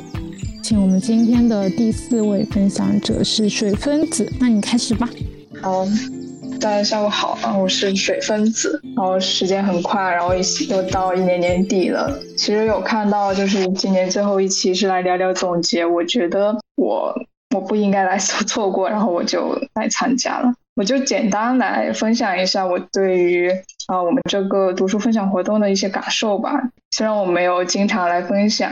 但对于个人来说，就参加了我们这个读书群，然后偶尔来参加一下周末的一个读读书分享活动，或者是说我会经常来旁听。其实这些是我个人过去一年比较重要的一个部分吧。然后自己也是在从我们这个活动中收获了很多啊，认识了比很多新的朋友，然后大家都非常友好，然后也是通过了这个活动，自己也有很更多的和外界的一些交流和输出。最直接的一些正面反馈的话，可能就是体现在自己过去一年的一个整体状态，大部分时间都是比较积极的。呃，前段时间的话也是有看自己过去一年的一个记录，站在一年的最后的一个时间节点上去看过去一年的一个心态起伏变化的话，是能够很直观的看到，在加入我们这个读书群后，自己的生活状态是有非常明显从消极转到了积极，然后之后的整体上都是保持在一个基本线以上的。除了这方面的影响，然后最大的一个收获就是阅读了。对于我个人来说，我之前是完全没有阅读习惯的，就很少主动去阅读。就算是读了一本书，也仅仅只是读完了，然后也没有说有一些记录或者分享的一些习惯。所以在此之前的话，自己读书基本上都过一段时间都会忘掉。然后当初去加入读书群的时候呢，自己也是为了能够养成一个阅读的一些习惯吧。然后加入之后呢，自己也是慢慢的去主动阅读，然后今年断断续续也是读了有八九本的一些书，然后自己也看到了一些对自己呃很有帮助的一些书，我觉得非收获很大，也慢慢开始去真正的享受阅读的这个状态，我觉得这个是我过去一年过可能是我这一生过去的人生中非常好的一个正向改变。总的来说，我觉得我们这个读书分享活动真的非常不错，然后自己收获了非常多，然后能够希望一直办下去吧。就是希望能有能够有这么一个平台，然后大家每周来聊一聊自己最近的一些读书收获，对我觉得就非常好。然后今年我觉得我最有收获的书，其实都是我们小伙伴之间分享的，因为自己也。读书读的比较少嘛，基本上都是看大家分享的，然后自己感兴趣的就会去读，然后读了之后发现对自己也有很大的帮助。比如说有呃优秀的绵羊，然后还有福格行为模型，然后还有一本小说是绝教，我我觉得这些都是非常不错、值得一看的。感兴趣的小伙伴可以去听之前的录播，然后我就不重复介绍了。其实我没有对自己过去一年太多的总结，我就直接说我新一年的打算好了。就希望来年能够更好的去读书吧，对，更享受阅读，然后去多读一些好书，然后来多来参加几次分享会吧。突然想到一个想法，就是我想要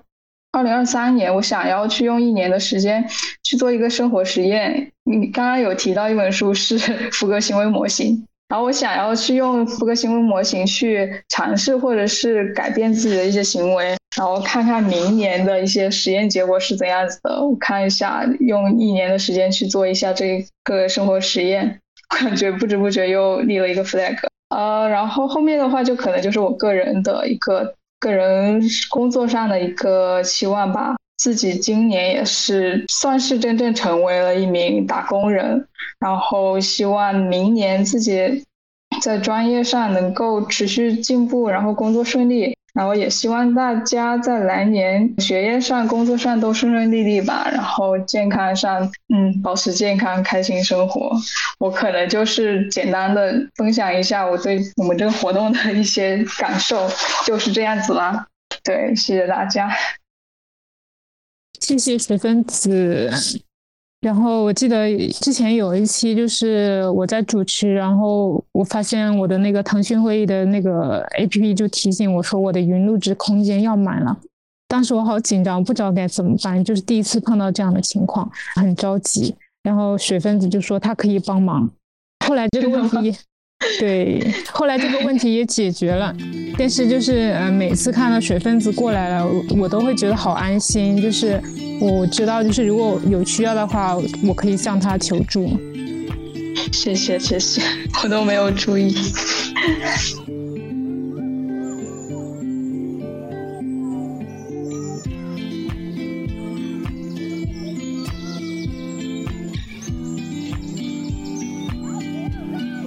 那我们接下来，我们就请我们的下一位的小伙伴，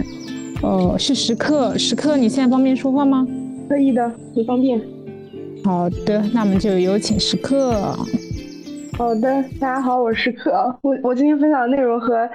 十分子差不多，就是放学读书的彩虹屁。好，现在就开始。然后我主要想说的是，放学读书这个活动。带给我的一系列的新的体验，分两部分吧。嗯，第一部分是创造的体验，在参加这个活动之前，我是没有什么分享读后感啊，或者是分享书籍、分享电影的这一方面的经历。这对于我来说，对于今年来说是一个比较新的一个体验。然后还有就是，呃，除了分享，我还主持过两期咱们的读书分享会。也蛮久了，是二十三期和二十四期，已经离现在已经很久远了的感觉。对于这个，对于我来说也是一次非常非常新的体验。然后还有的尝试就是画画，画画这个契机说起来也很很搞笑，是大家突然就在群里边聊起来了那个画画，大家就说自己画画的很不好，然后我就想展示一下。到底画的画画不好的人到底画的是什么样子？然后我就把我画的那只羊放到了群里边。那天刚好哈娜在说建一个画画群的事情，然后哈娜非常热情的说：“啊，是，快来来，我们画画群提升你的画技。”然后我就莫名其妙的加到了画画群。然后哈娜还要让我们打卡，然后我就开始了一个新的探索，就是现在也在画封面嘛。虽然我已经好几期没有画了。这也是呃，由于咱们这个社群就是一个很神奇的社群，就因为这个社群，然后我开始了画画。然后前段时间还是一次分享会的时候，然后我边听大家分享，边听大家聊天，然后还边在纸上画画。之前是在平板上画那种电子版的，然后还在纸上画画，觉得自己画的真不错，真的很好。呃，还有一个新的体验就是就是尝试剪辑嘛。这个其实很意外，也是因为咱们播客没人剪了啊。当时好像是噔噔在剪，然后噔噔比较忙了那那段时间，然后我就说那我来尝试一下，然后掌握了这项新的技能，就是剪辑。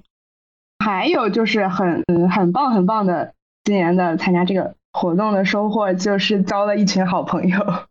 交了一群线上的好朋友。对，而且。交的这一群朋友也是因为大家很好的回应嘛，因为我之前在其他的社群里面是那种潜水的，就不管你说了什么，我都不会出来说回应一句的那种人，就是真的潜水的那种人。但是我们这个社群就很就很神奇，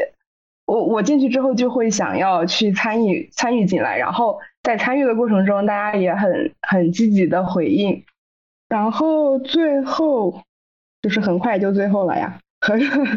最后就是就参加活动之后，我更好的打开自己了。嗯，就是我觉得这个环境是能够让我想说什么就是什么的环境。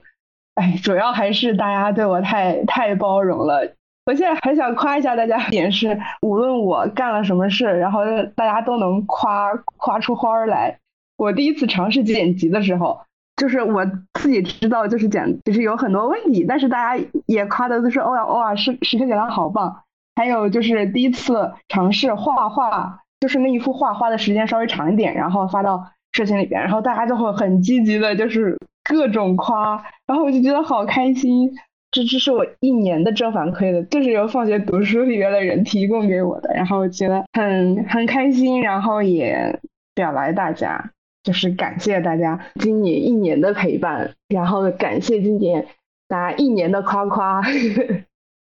然后也夸夸大家。好了，没了，没写稿子，就这么着吧。好的，谢谢时刻。嗯，觉得时刻就是一支队伍啊，会分享，然后会剪辑，会画画，然后还还画的那么好，太厉害了。我特别喜欢这种夸夸。就是这种夸夸，我特别喜欢时刻的，就是有一次时刻分享他使用那个月经杯的那个体验，然后我后面就觉得那个过程，那个那个那个感觉，就特别像我有时候看一本书，能不能进入一本书的那个体验，就是有的时候好像这本书怎么看都看不进去，然后有的时候呢，好像突然间拿起来随便看一下又看进去了，所以我就会觉得那个形容好像。后来我还跟我另外一个朋友讲，然后我朋友也说：“哦，真的是这个样子的。”然后我们其他的小伙伴可以跟时刻聊一聊，现在就可以直接开麦。机会难得。我们分享会真的挺真诚的，我感觉就是自从就有知道这个放学读书嘛，然后感觉当我们开分享会的时候会很期待，很期待，感觉就每周有一个特定的时刻是非常非常，就你想到这个有一个分享会，然后你提前两三个小时准备的时候，你就会非非常非常的那种有一种幸福感，就是特别期待的感觉，就是这样。对我也会，对一堆人堆聚在一起，是的，很奇妙的缘分，会有那种。对的，而且你刚刚说每周有一个特定的时刻，我们真的是差不多每一周都有一个特定的时刻。真的，这个这个太巧了，太巧了，太巧了。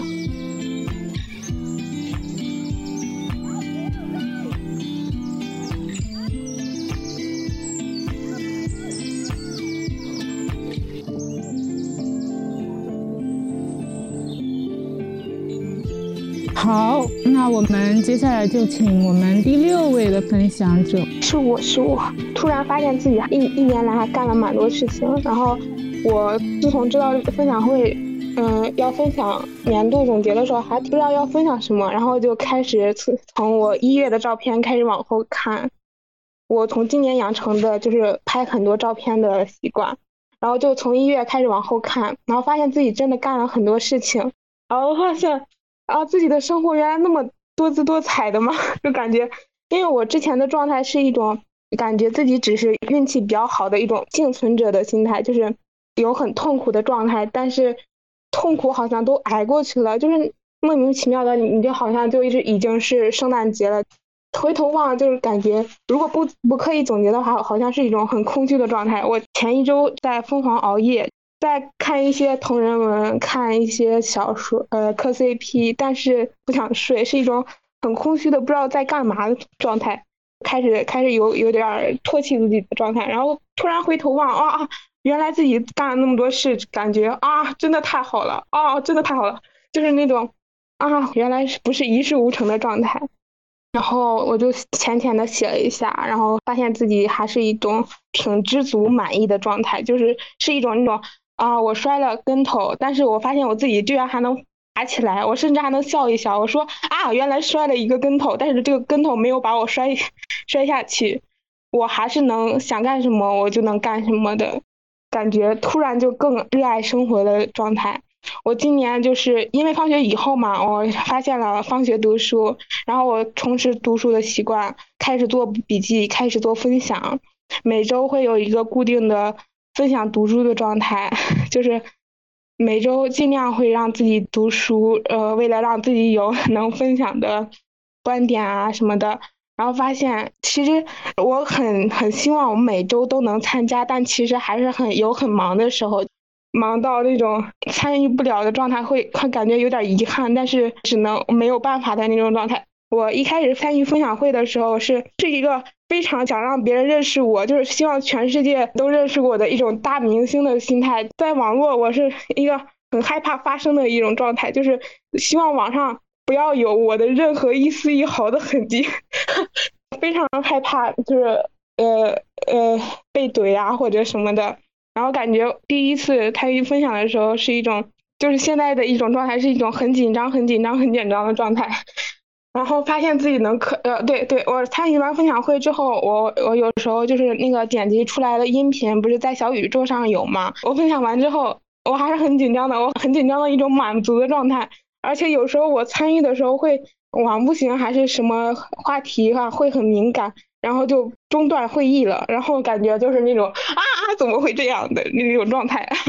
我现在现在是一种啊和朋友聊天的状态。对，说到我，我们结束分享了嘛，然后那个音频会剪辑出来发布到小宇宙上面，在小宇宙上面，然后我我点开听到自己的声音，然后发现哇，剪的真好。我说，我说，我我当时的声音就是一种那种很流畅，但是磕磕绊绊的状态，然后听下来真会有一种很很成就感啊，很愉快的感觉，呃，特别。感谢自己做出了参加这个分享会的决定，也特别感谢这个分享会的存在，真的很有一种满足感。就啊，原来这种知识我也能分享出去，它最起码影响了我，哦，原来我还是能发出自己的声音，我还是能留下痕迹。我这么想留下痕迹，但是我最终留下了痕迹，就克服了自己的害怕。啊，对，我今年还学会了跳舞，就是虽然很简单，很很简单的那种燃脂舞，跟着那个视频在跳，但是真的很快乐，就特别感谢自己迈出了勇敢的一步。然后也是从今年开始决定乐观的看待生活，一直在拍照，一直在记录生活，在剪 vlog，在尝试着把那个特定的瞬间记录下来。其实最最开心的时候是。我会在网上印照片，然后等那些照片发过来，然后我拆开快递，然后把贴呃贴在墙上的时候是最开心的时候。今年还有特别重要的一点是我学会了求助，是我之前特别不敢向别人发发信息询问，或者说我我发信息会考虑特别多，我说啊他会不会啊什么什么之类的会嫌我麻烦吗什么之类的。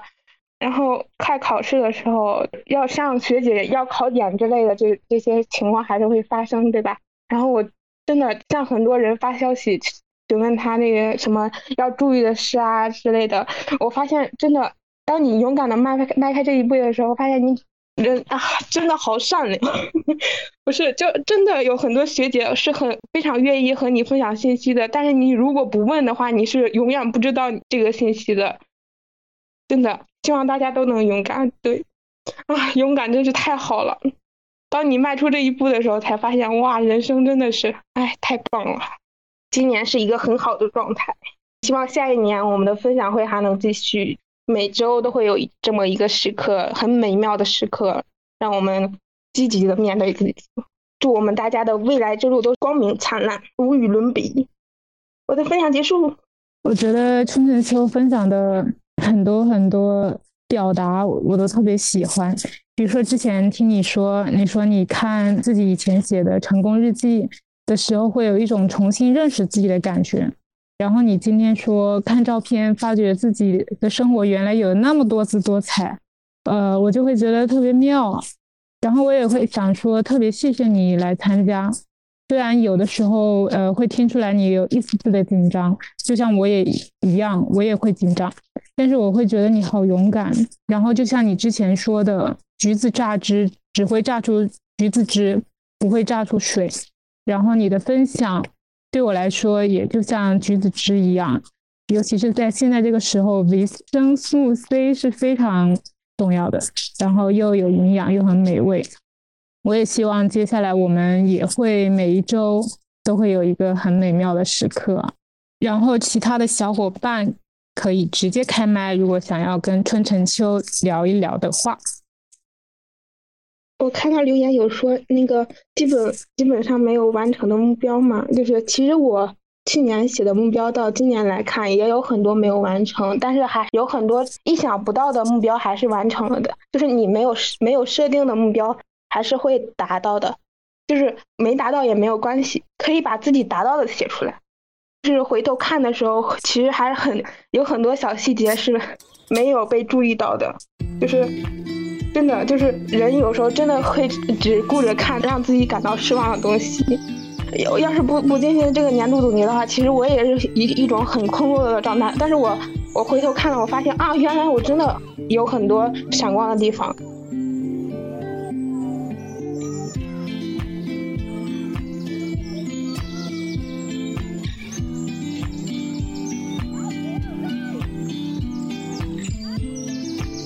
我们接下来就请我们今天的第七位分享者。那那我来开始分享。然后我今天其实想讲的是，我从参加放学读书之后，整个这个过程当中，我觉得自己发生的变化。然后今年的话，我一共分享过九次，分享了七本书和两部剧。七本书分别是《小狗钱钱》《你的孩子不是你的孩子》《不要和你妈争辩》。围城给青年诗人的十封信，基层女性，还有我的美的世界，两部剧分别是《最完美的离婚》和《我的解放日志》。嗯，有几次我想分享，但是写不出稿子的几本书，比如说《大小谎言》《圣母》，还有《秋园》，还有一次是想通过分享会逼自己写出稿子，但是又临阵脱逃的那一本书是我知道笼中的鸟为何歌唱。梦妍在有一期推文当中写到，自己两个月没有更新公众号的原因是不再有着推自己坐在书桌前的那一下。我觉得读书分享好像就是推着我坐在书桌前的那一下。从三月份到现在，在分享的过程当中，我觉得我在这里遇到了很非常多的是读书的榜样。我最开始的时候很羡慕大家可以顺畅的、自然的表达，我就很需要把一个文字一个一个的敲下来，到时候再把它朗读一遍，我才觉得很安心。有的时候分享一紧张还会嘴瓢，然后就更紧张了。松弛感这个东西是不存在的。我也很羡慕大家可以同时读很多本书，就是不会感觉到有交叉或者矛盾。我就觉得我自己是单线程的，我一次就只能读一本书，而且还要在我状态很好的时候我才能读下去。但那个时候，我会给自己读书做出很多限制，把它当做一件很神圣的、很认真的事情。但是这样的话，就会造成的一个影响就是，读书其实没有办法太融入到我的生活，我把它完全的当做像是一个工作在做。在之前分享的时候，还有一位分享者叫素素，他应该是我们分享会当中第一个开摄像头分享的人。他会给我们展示他风控期间的小绿植，我很羡慕他，我会觉得他很自然、很自信，而且他是基本上不需要稿子的，就像上网课一样，整个人很流畅，节奏把握的又很好，我们就仿佛在听他上课。比如我去听小飞的分享，我会觉得他分享的是很坚定的，一个字一个字就说的很清晰，让我觉得他很相信他自己说的东西，这我很羡慕。哈娜在之前主持的时候，每一个人分享完，他都非常非常真诚的，而且非常舒适的做一个转场，或者去总结一下，或者发出一些自己的言论。当然，他也看过读过非常多东西。但他还是会在我们在收集的过程当中，他也会去准备。像水分子的话，我也我和小飞的感觉也是一样的，就是他在会感觉到很安心，因为之前编辑部开飞书的权限的时候，包括飞书稿子的收集都是他在做，就他的声音会让我觉得很容易让人冷静下来，尤其是在中途可能有几次分享会不那么就比较激烈的情况下，我觉得水分子就可以降温。然后，比如说时刻，他一共分享了二十多次，而且他加入的要比我晚很多。他就像是跑八百米的时候有一个领跑。柚子他就是经常会分享一些非常开心的东西，就是听柚子讲话就也会觉得很开心、很轻松、很放松、很可爱，就很想守护。然后这些都是我通过大家看到的。嗯，更多的一个可能性啊，我也非常想要呃有这样的属性或者想成为这样的人。然后今天的分享，其实我在三点的时候还没有写稿子，然后我现在的话是已经写完了。我好像对那种一定要把他们一字一字写下来的那种才能分享的恐惧感，好像是消除了，并且我好像也不一定在读书的时候非要在某一个特定的时间去坐直摊开书和笔记本。然后去呃摘抄去摘录，在然喵喵他之前在群里面分享过，他在超市排队的时候会看书，因为如果不看书，他会觉得排队排得很慢，但是他看了书就会觉得嗯时间过得很快，很快就排到了。后面我在去见 Ferry 的时候，他也说他有的时候走路上班的时候都会看书，他嗯利用这些时间反而会让他一个月其实能看很多本。我才觉得看书好像是可以融入到生活当中的，就他们好像又给我提供了另外一种可能，所以我现在有的时候也可以，比如说我在坐火车的时候啊，或者说我在餐厅等位，或者是在等别人吃饭的时候，我也可以打开我的那个 app，然后很自然的进入到一个读书的状态当中。有的时候，比如说我可能今天我想看一些，选项《倦怠社会》啊，明天我可能会想看一些悬疑。就是我，我同时去看很多书，也不太会相互影响。我之前羡慕大家可以同时看很多很多书，我现在似乎也可以做到了。我觉得它更多的融入到了我的生活。还有我记得比较清楚的时候，是是我在分享《围城》的时候，《围城》那本书，其实我觉得还是挺挺厚的。我读它，中途会有很多次都要对比一下我读的和没读的，就看看我预估一下还要多久才读完。因为我那个时候很想读完，然后很想分享，但我又很喜欢手写笔记，所以我就要看书，然后把书中我喜欢的东西摘录下来，最后。再把它们总体整理成电子稿，就是我在梳理我的文稿的时候，我会把它们有一些需要输输到电脑上去，整理成文稿，然后再分享。它整整个过程就非常低效。然后在水分子的推荐之下，我现在就用的是飞书的知识空间，建立了读书进度表，还有就是把自己的整好，把自己的读书笔记也分别都整理上。这样一看的话，还是挺有成就感的。这样也会在读书的过程当中没有很大的很大的负担。那我原来就觉得，我如果说我读书的时候不记笔记，我就会觉得这东西进不了我的脑子。现在也在努力的去克服一些可能低效啊，或者是说自己认为不太好的一些习惯。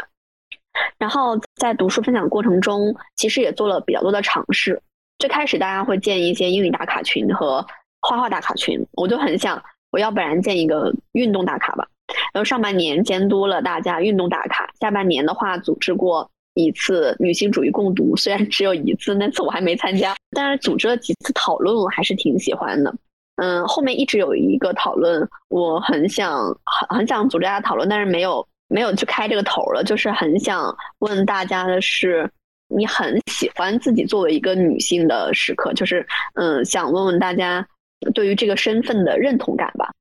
还有就是还嗯，组织编辑部。虽然运动群现在已经闲置了啊，编辑部呃产出不是很多，尤其是靠松絮还有 流鼻涕的，大家一起也产出了几篇。我觉得如果是没有大家一起完成的话，我可能也很早就把它搁置了。还有就是，我希望我们的这个编辑部还是能够 继续坚持下去。最后我想说的就是，在读书和分享过程当中，不断的看到新的榜样。并且去实现是放学读书对我来说最好的礼物。像现在听大家的分享，我还有很多想要去了解和涉及的领域，比如说话剧啊、电影啊，或者摄影啊，还有编辑的文案工作，我都很想去尝试。嗯，我应该还有时间，我们可以明年再继续坚持。感谢大家的时间，祝大家节日快乐！这就是我的分享啦。爽爽，明年编辑部，咱两个相互监督一下，坚持。好的，没问题。哎呀，我的妈呀！就 年底我实在是忙，然后还正在读，我已经看完了东牧场那本书，就李娟的那个。然后我也我在我也是想看的这本，就是那个冬日那个冬季书单嘛，我也看的是这本。对你要是看这本，咱俩搞的可以一盒。都可以，然后，然后我正在找第三本，你可以催一下大家。行，催一下，没事，我们就佛系更新，只要坚持下去就好了。嗯，明年我一定要把这个 flag 立起来，我要把这个更新再快一点。嗯，感谢尤迪，我们一块治好拖延症好了。好，OK。然后我觉得你的记性也太好了吧，就是可以记住这么多人，然后他们的特点啊什么的，我现在都分不太清谁是谁。嗯，可能这是我比较擅长的领域了。我来问一个问题，就是爽爽，你有一期本来是准备分享那个我知道笼中鸟为何歌唱，其实我一直好期待哦，我可以继续期待这个事情吗？可以，继续期待。现在还没读完。我其实也挺期待讲那本书的，就是搞我我尽快，我要督促自己。好的，好的，那我就用小本本记下了。OK。哎，爽爽。哦，柚子是柚子。那个，你刚刚说我的声音很可爱，但是我跟你说，其实我特别想要像你们这样的声音，就会很沉稳。不相信。可是我也会比较喜欢这种 可爱的声音，哎！但是我想变成一个大人样子，就是我我以前觉得我的声音还是蛮蛮淑女的吧，就可以用淑女这个词。然后不知道为什么有一天我忽然发现，哎，我的声音 怎么越来越可以用豪爽来形容了？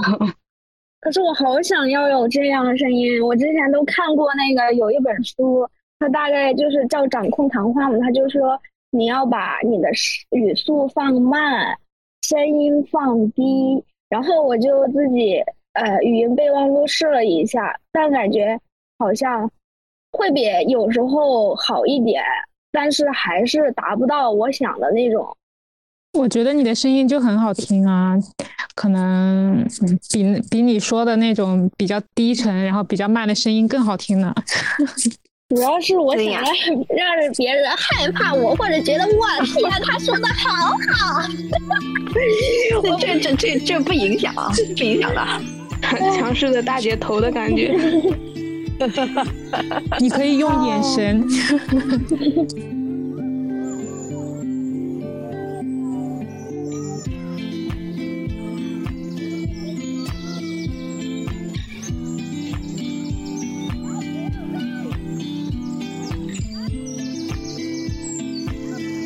那个起因，你现在方便说话吗？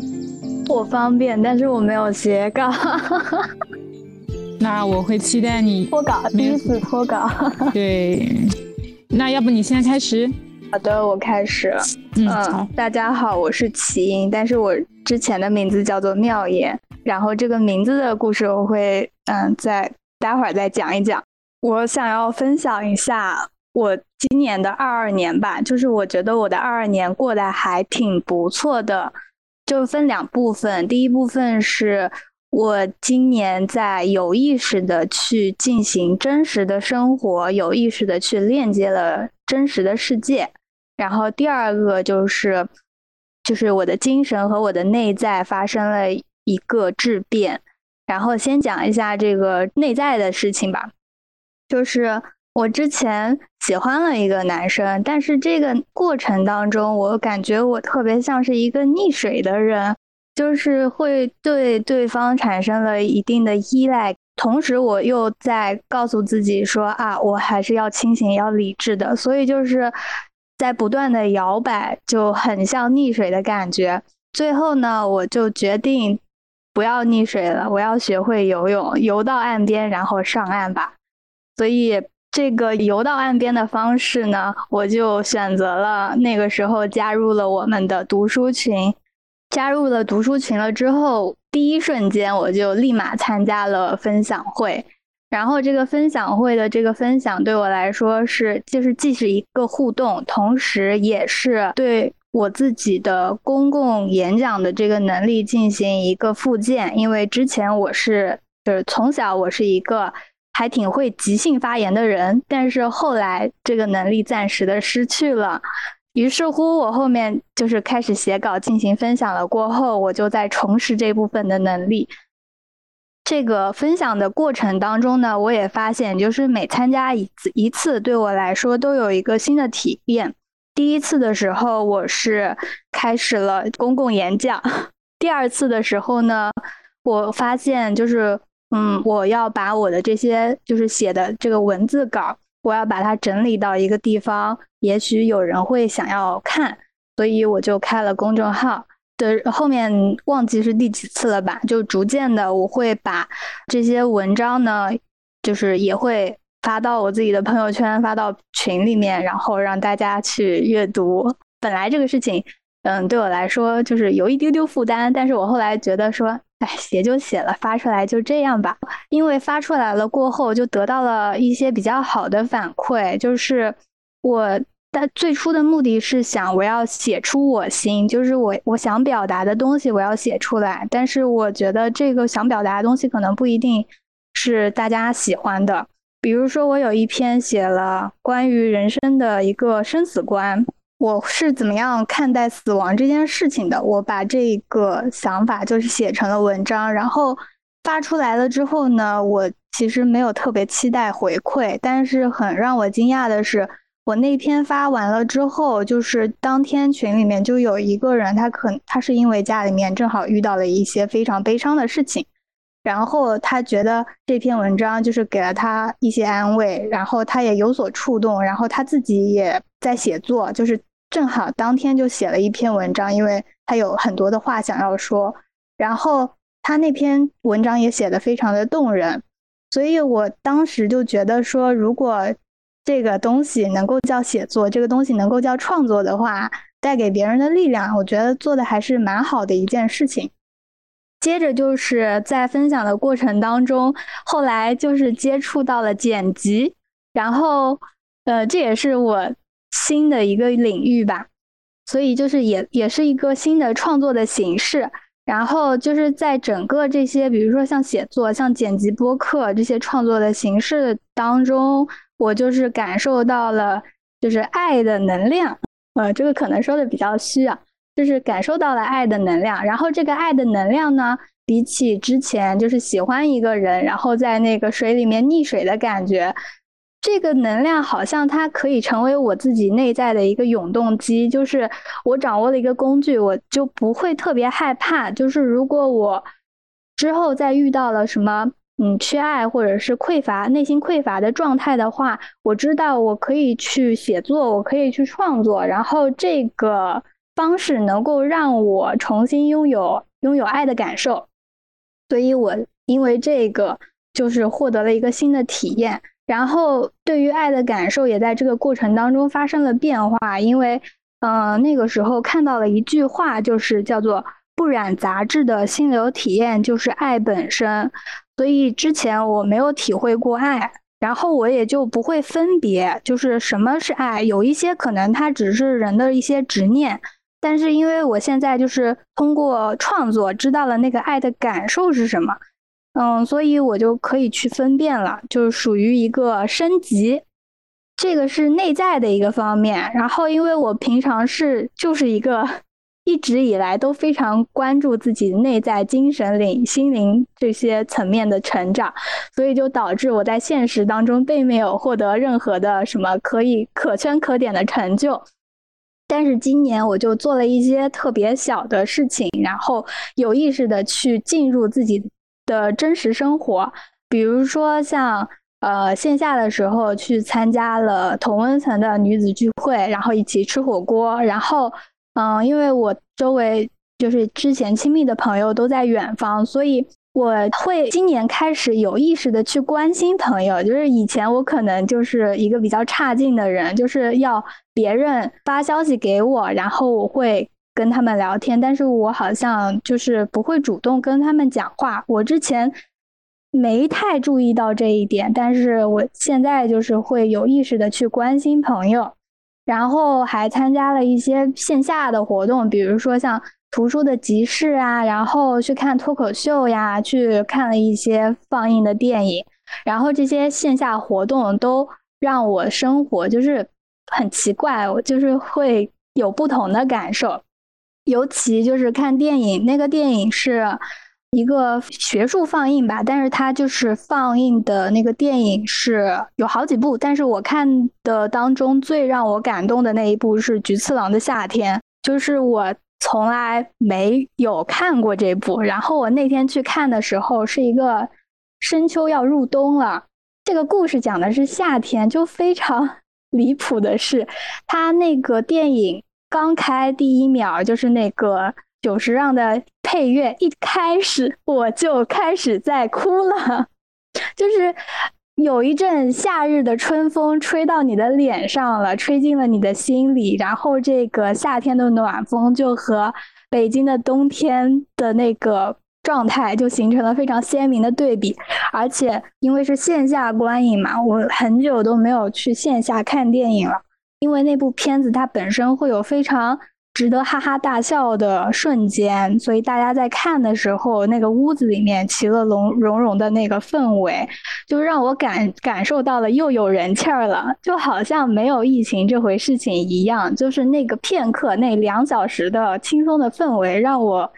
很感动。所以，就是这部片子当时在看的时候，不只是因为这个电影，而是因为当时的那个氛围非常好。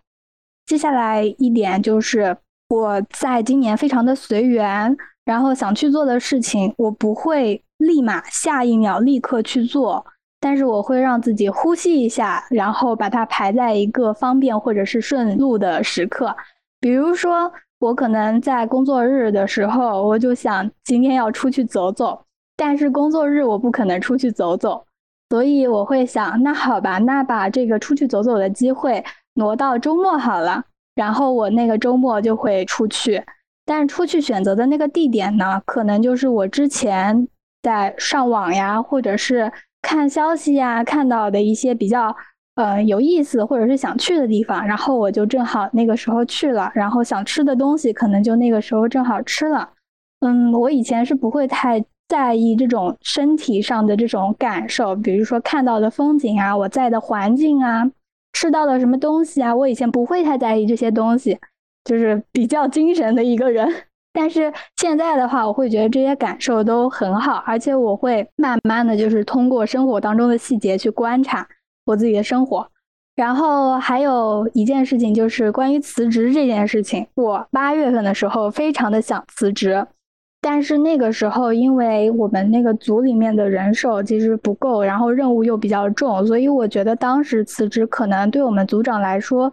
会有压力，就是我怕他后面的工作会应付不来，所以我会想着说，那好吧，我先分担一点，就是帮他度过这一个比较难过的时刻，然后度过完了之后，嗯，一切都进入正轨了，稍微顺畅一点了，我再跟他说。所以我十一月份月底的时候才跟他说我想辞职这个事情。辞职的契机是值得讲一讲的，因为我在八月份想要辞职的时候，是因为那个时候我们经历了风控，然后风控了过后呢，他公司当时是给我们所有人都降薪了，但降薪了过后我没有特别不开心，但是我就是开始觉得。我的工作和我的回报就不成正比了，然后我就不想干了。这个时候我会想到我之前看到的一句话，然后这句话就是说，你要做自己爱做的事情。然后爱做的事情是什么呢？爱做的事情就是这件事情如果没有给你特别多的回报，甚至不给你回报，但是你依然愿意去做这件事情，就是爱本身。这又是一个关于爱的定义，所以。我当时就一下子就想到这句话了。我发现这件这个工作就是属于，如果你给我的钱没有那么多，你给我降薪了，我就不愿意干你这件事情，那就说明这件事情并不是我想要去做、爱干的。所以我会开始有点，我不知道是算不算有点冲动吧。就是因为这件事情，这个想要这个念头、这个概念，所以我就就是在考虑，考虑了过后，然后我就辞职了。然后接下来就是最后讲一下我自己的名字的问题。这个新名字是，嗯，十一月份的时候非常有缘分吧。嗯，我网上有一个非常喜欢的一个团队，他们的名字叫做 Kelp，克普质素。然后呢，他们会做一些很不错的调频的一些活动。他们当时是给了一个起网名的一个活动，然后因为我就是从一八年就知道他们的这个团队以及他们当中的这一个就是那个很重要的那个博主，他叫 Kiwi 嘛，就是因为喜欢他们很久了，所以他们有这个活动的时候，我是基本上就是毫不犹豫就去参加。参加了过后，恰好也正好抽中我了，所以他们后来就是结合了我的一些。信息，然后再给我取名字。起的这个名字呢，就是一个我已经用上了，就是叫做云住亚洲。然后另外一个就是我现在写的这个奇音，嗯，但是它其实后面还有两个字叫做奇音达幻嘛。然后我拿到这个名字的时候真的很开心，然后。就在想说这个名字感觉非常的有能量，然后我会担心说这么好的名字我能配得上吗？但是我就想说没关系，先用着吧，让更多的人叫我这个名字了过后，我就会知道我的生活发生什么变化了。所以这个新名字就是新启程，然后二三年的话，我可能会更多的去感受生活当中的变化。这个就是我的分享。好的，谢谢启斌。我我听你讲到你的工作经历的时候呢，我有一个小建议，就是因为你讲你八月份其实是非常想辞职的，但是呢，你看到你的那个当时呃组里面的情况，感觉你那个时候走不太合适。嗯，我觉得你其实那个时候可以跟你的领导说。那么，如果他跟你讲你现在走不太合适，那他会建议留到什么时候？这样呢，他可以一边着手准备，然后呢，等他呃，比如说物色到了呃下一个人，或者是说他做好了安排的话，你你你其实就可以走的。所以在那个时候，我觉得你不用有心理负担，你可以考虑到这一层，然后你也可以跟他提出你这个诉求。那具体接下来怎么办呢？你们可以一起商量。我我是这么想的哦。好，谢谢小飞的建议。但是就是当时只是我，就是我知道我当时随时都可以走，因为我们那个组长当时就是，呃，他甚至对我们组员都是劝退的，就是说你们可以着手去考虑要不要投别人的简历这种。但是我当时只是我内心觉得，现在走就有一点点像破船沉船的时候丢下别人自己跑开了，有点不太道义。就就是这个是我当时的心态啦。所以就是这个心态过完了之后，我是到十一月的时候才走的。嗯，但是谢谢小飞的建议。我是觉得，因为你如果你决定辞职的话，你首先可以考虑自己的诉求。然后呢，也可以顾及到他们，比如说他们说，哦，你一下子走可能不行，你可能要多待两两个星期或者是一个月这样子，那可以去商量。我我觉得这样已经是非常的非常的道义了，非常的够意思了。我我感觉啊，嗯嗯嗯，嗯主要当时其实其实那个八月份我也不知道为什么，就今年的八月份是非常。乱糟糟，就是一方面就是那个溺水状态非常的严重，然后第二个就是工作上面就是公司的状况是有一些些情况，然后嗯，我当时确实是可以走啦，但是其实还有另外一件事情是必须要留，就是留下来，是因为我在北京那儿，嗯，因为公司在北京，但是我那那阵子他因为会封控的时间比较久一点，所以我就跑回家了。然后那一阵子过后，其实我还要去北京打疫苗，所以就算我辞职了，我也没办法，就还是要去北京。然后那样子的话，可能会拖的时间更久，然后可能还要再花更多的钱，所以我就想说，那还是先先在这先拖一拖吧。当时其实主要还是情况比较复杂。嗯，是的。呃，其他的小伙伴有没有想要聊一聊的？可以直接开麦。啊，我之前跟妙言，我每次听他讲话，然后我就觉得，哇，他好厉害。有一点就是他会非常轻易的说出就是爱的这种这种词汇，因为这个非常的向内，它是一种就是你内心要非常敢于表达，可能才可能会非常轻易的说出这种话。就我的性格其实是不太行，然后就这这个每次我都超级佩服。但是这一点对我来说其实也是很大的挑战，因为我在精神还有心灵层面就是向内探求了很久。我自己其实一开始不是一个非常能感受到爱的能量的人，嗯，我也很害怕变成那种什么别人会说你怎么老在世界中心呼唤爱，就是这种。但是我很想说，就是爱的能量不是那么肤浅的。我现在也没有对他有非常深刻的理解，但是至少比我之前对他的理解会会。长进那么一点点，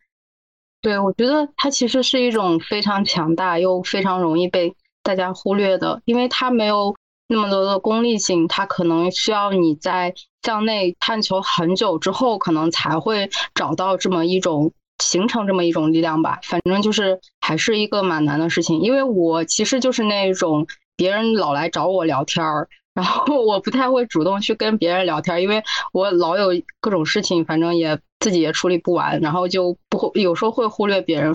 那天我就看到，就听到一个播客，就他就会说，他现在就变成不太害怕别人不去回应他。他以前收不到反馈，他会很尴尬，但是他后来就觉得，只要他有这个分享欲，他只要想要去分享这件事情，他就去做了，他不会在意有没有收到这么一个回馈，就是他。其实就是把自己的一个情绪，然后放到了第一位，然后先去先去做这么一个动作，他会觉得这样子的话，它和现实的连接就会更多一些。我觉得这种好了不起啊！我自己现在还做不到这一点，就是因为我之前组织那个茶话会的时候，组织完那一期过后，其实我还有点忐忑，就是我现在在剪辑嘛，那一期我也是会一就是第一次做主持人，然后我也是意识到说。就是如果大家出现一些不一定说是吵架，就是呃有一些冲突，或者是有一点意见不一样的时候，其实我会很紧张。然后我自己说话或者是写稿的时候，我我会有这个意识去回避掉。然后我那一次就是就是有这样的经历了之后，我发现自己有这样子的一个点，然后我在想，我是不是需要去改正它，还是需要去克服它，还是就让它这样存在在我的生活当中？所以就是会启发我有这样子的思考。所以就是我很羡慕你讲的那样子的人，就是他可以。只是把自己的话就是输出散发在空气当中，然后不会管这个话语它传到了谁的耳朵里，然后散发出了怎样的能量，然后呃起到了怎样的作用。我觉得这样子的人还挺勇敢的，至少我做不到 向他学习。对，我觉得很多社恐其实他嗯。表达比较困难，其实就是因为他害怕收不到别人的这种反馈，然后可能会怕自己是不是说说了什么不适合的话。就我有时候确确实会想这些问题。嗯，好的，谢谢谢松旭，谢谢呃起因，然后我们今天的正式的分享会到这就结束了。嗯，谢谢松旭，我喜欢你分享的系统阅读计划。然后谢谢细微木雨，我对你说的隐藏人物印象很深。然后谢谢水分子，有你在真好。谢谢时刻，给了我很多闪闪发光的时刻。比如你说你那儿刚刚下雪了。呃，谢谢春成秋，你的讲述总让我耳目一新。谢谢爽爽，我其实不肯定我所讲的，我对我所讲的东西不太肯定。我经常觉得我自己不知道我自己有多无知，但是我觉得你讲的特别好。谢谢起因给我们分享过去的这一年你的收获、你的感受与你的变化，然后也要谢谢二狗米拉，呃。金吉海、欢欢、柚子、平儿、栗子岛、小葡萄、Amy，还有理想。呃，我看一下还有没有漏掉谁？还有微信用户。谢谢大家的互动与参与啊！谢谢大家，然后再次祝大家节日快乐。呃，希望我们新的一年都能有新发现、新奇遇。啊，我们下期见，明年见。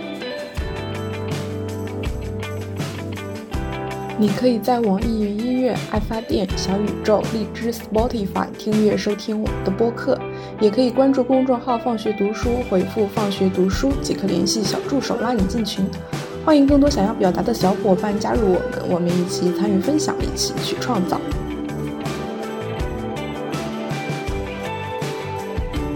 希望明年自己。在专业上能够持续进步，然后工作顺利，然后也希望大家在来年学业上、工作上都顺顺利利吧，然后健康上，嗯，保持健康，开心生活。要要是不不进行这个年度总结的话，其实我也是一一种很空落的状态。但是我我回头看了，我发现啊，原来我真的有很多闪光的地方，很很开心，然后也表白大家。感谢大家今年一年的陪伴，然后感谢今年大家一年的夸夸，然后也夸夸大家。主要是我想让让别人害怕我，或者觉得哇天，他说的好好。这这这这不影响啊，不影响的。强势的大姐头的感觉。你可以用眼神。